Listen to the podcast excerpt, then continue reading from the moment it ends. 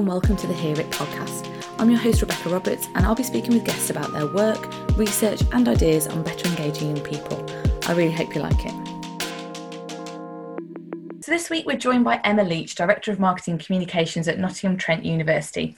Emma's career spans a breadth of higher education institutions, with her team winning a multitude of awards for their work in engaging young people. A founding chartered PR practitioner, chartered marketer, and chartered manager, she has also held industry positions, including CIPR President in 2019. Emma, thank you so much for joining us on the Hear It podcast today. Thanks very much for having me, Rebecca. I'm excited. So, you've worked across a breadth of institutions. What is it that you love about the education sector, and why do you think marketing communications play such an important part? One of the things about education is how meaningful it is. It's always been purpose driven before these things were were fashionable, and I love that about it.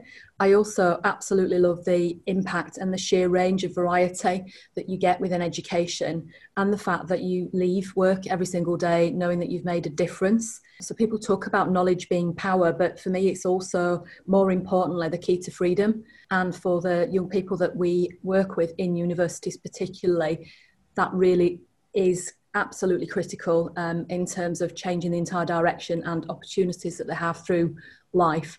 I think also the fact that we're all, all universities are involved in research and that's exciting because it just means that you've got so many different topics to work with you meet with and work with smart people every day i didn't quite get that same buzz when i worked in b2b or b2c type activity it's a little bit more soulless and there's not the same sense of personal reward and job well done at the end of the day. So, yeah, education for me has purpose right at its very core, and there's nothing more important than doing something that you love, and I love it. It's just such a huge life decision for young people. I don't think you really understand that until you're actually in the systems, the, the steps that are involved in such a big life move. Yeah, absolutely. And and also, you know, for some students who are first in family, it's genuinely breaking new ground and it's about opening a kind of a window on the world that is just something that they haven't necessarily seen or experienced before. And it's about those opportunities that are both really exciting but also potentially a little bit scary. And taking not maybe just potential students, but entire families on that journey and showing them how they can take control of their own destiny. And, and, and I think that's what I get a buzz out of in terms of the work that I do. It doesn't get more important than education because if you have education, you have choices. And, and I think that's the key generally to happiness. If you have no choice, you're forced down specific paths that don't necessarily um, either earn you money, give you a sense of reward, or lead anywhere. And that's not a great place to be for anyone. We know the pandemic has proved particularly challenging for young people, not least when it comes to their education. What are the key things you're looking at as we get into the final stage of this recruitment cycle for 2021 and also for students joining campus this year? Yeah, so it's been a funny old year for all of us, hasn't it? Um, swings and roundabouts on the numbers, and everybody trying to compare apples with pears in terms of the figures from last year at this time, which of course none of that stacks up for any of us. So I think it's a bit of a waiting game for us um, in terms of, of recruitment activity. But what we are seeing is very clearly a need for reassurance across potential student communities, and that also extends, I think, crucially to parents.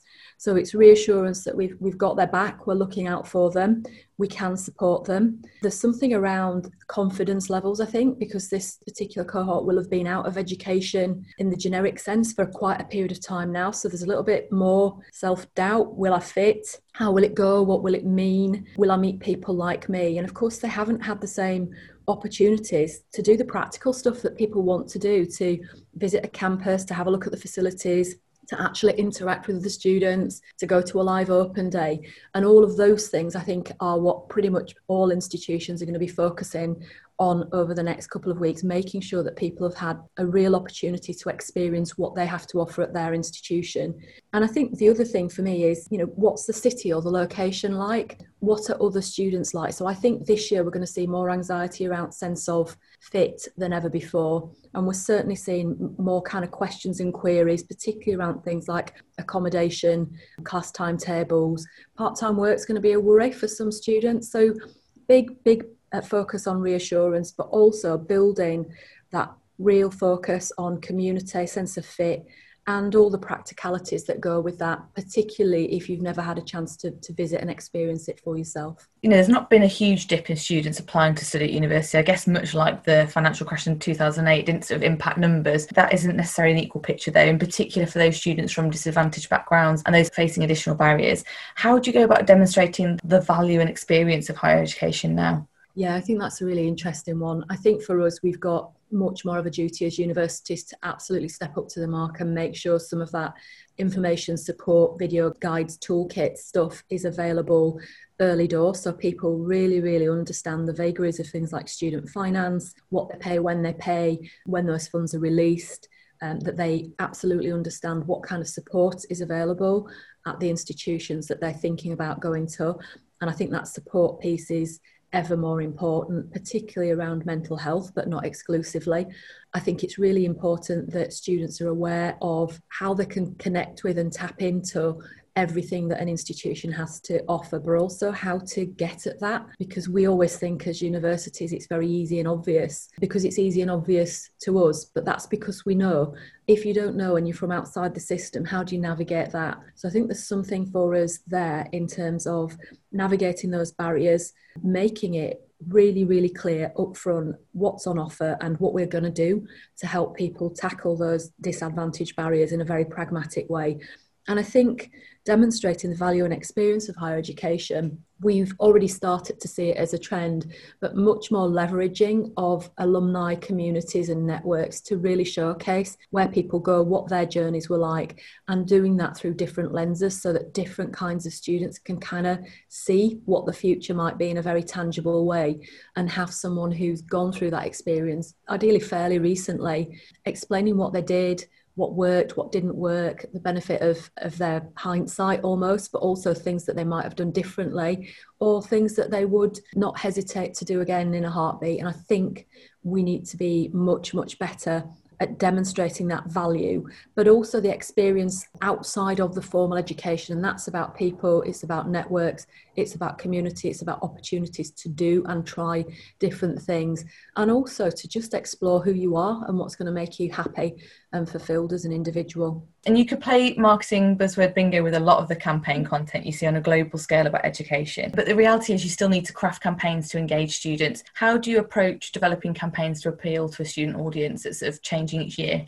So, do you know what? I'm going to say something that sounds breathtakingly obvious here, but I would start with the students. And actually, you only have to look at a lot of campaigns to realise that they've they've not necessarily gone anywhere near students at a starting point in terms of planning, conceptualisation, or delivery. You know, we have too many campaigns across the sector and globally that are campaigns for other middle aged people, if I'm being really frank. So let's start with the students. Let's look at, yes, the data, the research, but let's also see what they're interested in.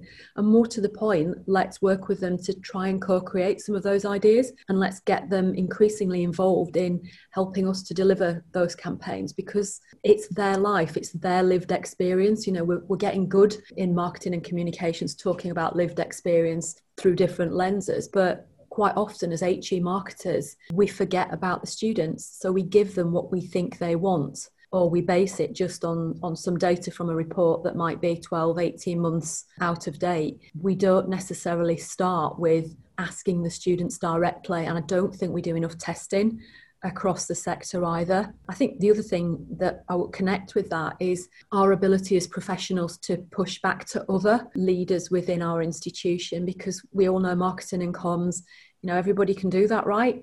Um, and lots of the people that we work with will have um, sons, daughters, etc., who are a similar age. And you end up back with a focus group of one. That's not the way that you build really authentic driven successful campaigns you've got to start with the the consumer the customer as it were and our starting point has to be the students. So it's understanding the journey that they're going to go on understanding how we can really help and support them with that and then ideally co-creating campaigns. It made me think when you were talking then about we, we look at sort of student data and, and youth data when you look at higher education but but really when it comes down to it the individual institutions have their own personality, their own experience, and attract their own type of student. And it's almost like you have to go to your smaller pool of students, which we know will be thousands and thousands at each institution, because that helps define what your campaign should be? Because otherwise you end up with a generic campaign for all university. Absolutely nailed it there. I mean, it, we all talk also about personalisation, and wouldn't it be great if you were in a position to get really, really personalised marketing from the institution that you were interested in? But I think sometimes we we elevate to a state of beige in the sector because we don't we kind of come up with something so generic by the time everybody's chipped in and had their oh but what about this? And what about that? And what about the other? That there is nothing left that's distinctive about it. And i think if you wander around at any any university city town in the in the country you get a sense within a couple of hours of what kinds of students gravitate there. And also what what are the tribes almost at subject level and what appeals to them and what kinds of students are going there and what they're looking for very specifically. And there are going to be quirks in terms of what students for your individual institution are looking at, in terms of the things that are more or less important to them than Joe Public, the average um, yeah. student profile that, that comes through in the data. And in your experience engaging youth audience, what do you think is going to be particularly important to them as we progress out of the pandemic? I think being human and really human connections and I think we're going to see a real swing back to actually what else can we offer and do that is face to face, that is personal, that's supportive, that's the best in breed, that really gives them a chance to connect with other people. Because I'm knocking on a little bit now, but I've lived like a hermit for the last 12 months. I can't imagine going through that if I was maybe 17 years old and still finding my way in life. So I think there's something about human connections and how we support and foster that and how we really help people get over their anxiety that they might be feeling about this part of the, of the journey, whether it's going to be a proper university experience or not, and really give them those opportunities to get involved and to enjoy that real university experience. Um, and I think the support piece is crucial. And, and for me, mental health support, particularly because I think everyone's taken a little bit of a battering over the past 12 months um, and students are no exception to that. So that's got to be front and centre in terms of what's going to be important to them. And is there a brand or a campaign that you think's done a particularly good job at engaging young people? Wow, there's. I think I've probably got too many to name there, and it's always easy to fall back on the same old, same old, and, and I don't really want to do that. I think I think generally part of the what we should be doing as marketers is to really look outside the box and to see what's coming next. I think there are some really interesting things happening in education, and there's some really interesting things happening outside of that. But it changes week by week. So if I gave you an answer now in two weeks' time, it might just look, oh gosh, she's jumping on the bandwagon there. So I'm I'm not going to answer that one for you, Rebecca. I'm sorry. I think I think there's just been some really great, actually, I would say probably more grassroots organisations and how they've been engaging with young people. So I think what we're seeing around communities coming together, I'm I'm seeing more campaign based stuff that's more social justice that's cutting through rather than actual brand campaigns at the moment. And I think there's some learning for us to take from that. Are there any books or podcasts or newsletters that you'd recommend to listeners? Yeah, there's lots out there. Um, I don't listen to masses of podcasts, if I'm honest. I will listen, of course, to hear it. I also like some of the stuff that Calm Edged Rebels have put out. Yeah. So uh, Trudy, Jenny, and Advita, I, I, think they've got some really interesting stuff. Um, Stephen Cleary's been doing some nice things with disrupting the degree. In terms of of any kind of relaxation, the only thing I actually listen to that I find vaguely relaxing is something called Insight Timer which um, has kind of meditations and various other things on it, which for anybody who's ever met me will seem completely laughable, but has actually been a bit of a godsend over the last 12 months. And I guess in terms of books, the two that I've been reading most recently have been um, Brené Brown's Dare to Lead, and I've also been working my way through David Olusoga's um, Black and British, A Forgotten History, in part as, as some of the reading that I picked up on from last summer. So I've I've been reading quite widely around um, inclusivity agenda, mostly because I think, like many people in my position, I w- wasn't where I wanted to be in terms of knowledge and education. So, yeah, lots of other stuff out there in terms of newsletters. I think All Things IC's got some great stuff and resources. I always look at the CIPR stuff, and that's great in terms of pointers and what's happening. But I think really just, I would suggest just connecting through LinkedIn and Twitter, particularly, and seeing who's doing interesting things and giving them a follow and then dipping in and out. The other one that tends to be everyday reading for us is Wonkhe Itchies.